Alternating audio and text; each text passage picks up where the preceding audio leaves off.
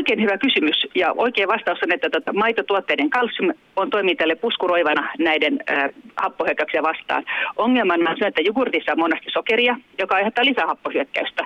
Ja näiden energiajuomien kanssa meidän tarvitsee erottaa kaksi eri asiaa. Nämä juomat aiheuttaa sen happohyökkäyksen, joka on siis bakteerien aiheuttama pH-lasku sillä hampaan pinnalla, jonka seurauksena tulee hampaaseen reikä. Ja se on se sokerit, jotka aiheuttaa sen happohyökkäyksen sen hampaan pinnalle. Mutta vakavampia asia, mitä varmaan häntäkin askarruttaa, on se hapan neste, joka on tyypillistä energiajuomille, tuoremehuille, kokikselle, happamille mahanesteille.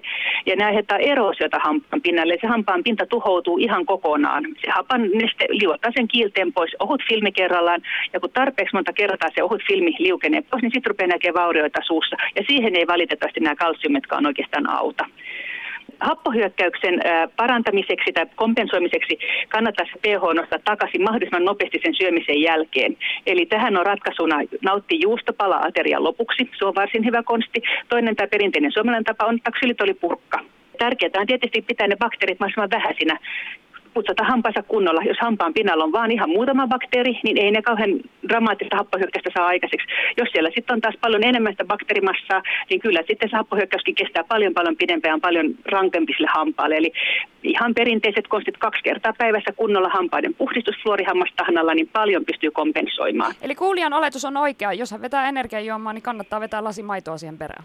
Juu, ja välittömästi, koska se efekti alkaa heti, sen erosio lähtee, erosio, mitä se energiajuoma lähtee heti viemään sitä hampaan pintaa pois, että samalla hörppyllä sitten se maitoa perään. Niin tota, pikkusen voi ostaa lisäaikaa, mutta käytännössä mieluummin jättäisin energiajuoman juomatta, kun ei, ei se maito nyt sitä ihan kokonaan kompensoi. Mm. Mutta oletus oli oikein, ajatus oli hieno.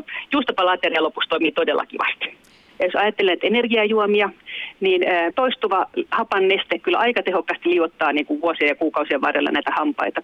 Ja toinen tapahan on käyttänyt energiajuomia, jos jatkaa illalla ostaa, ottaa lisää energiaa itsellensä. Silloin se tölkki on yleensä vieressä hörppii, pieniä hörppyjä koko ajan, ja se on kanssa hurjan hurjan haitallista hampaille. Ja meillä on eroosion määrä lisääntynyt etenkin nuorten miesten keskuudessa aika tavalla, ja siitä tulee isompi ongelma vielä tulevina vuosina. Lämpimästi suosittelen näiden kaikkien happamien juomien välttämistä. Jos on pakko käyttää, niin käyttää sen sitten helposti ja nopeasti. Ja vaikka huuhtaisee vedellä sen happamat nesteet sieltä suusta pois. Eli parasta on, jos on juonut esimerkiksi limsaa, niin parasta olisi huuhdella suun vedellä sen jälkeen. Joo, koska tota, jos sinne, kun se happo on, on liuottanut hampaan pintaa, jos silloin mennään heti harjaamaan esimerkiksi hampaat, niin se vaan niin kuin hammasharja vielä raapista hampaan pintaa entiseltäänkin pois. Eli silloin on tärkeää pitää vähintään se puoli tuntia rauhaa siellä suussa ennen kuin mitään menee. Tai sitten just huuhtasta vedellä tai maidolla, mutta harvalla on nyt se maitolasikaan siinä niin kuin välittömästi sen urheilujuoma lasin vieressä. Että kun hörppää urheilujuomaa tai energiajuomaa, niin hörppää sen maidon sinne perään.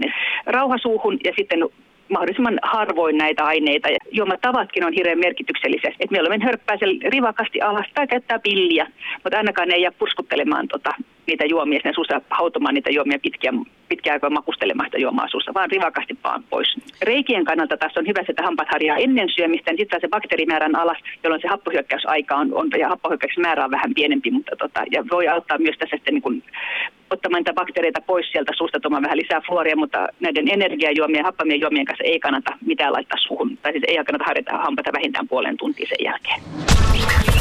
Etusivu. Kysy mitä vaan. Hanne vastaa.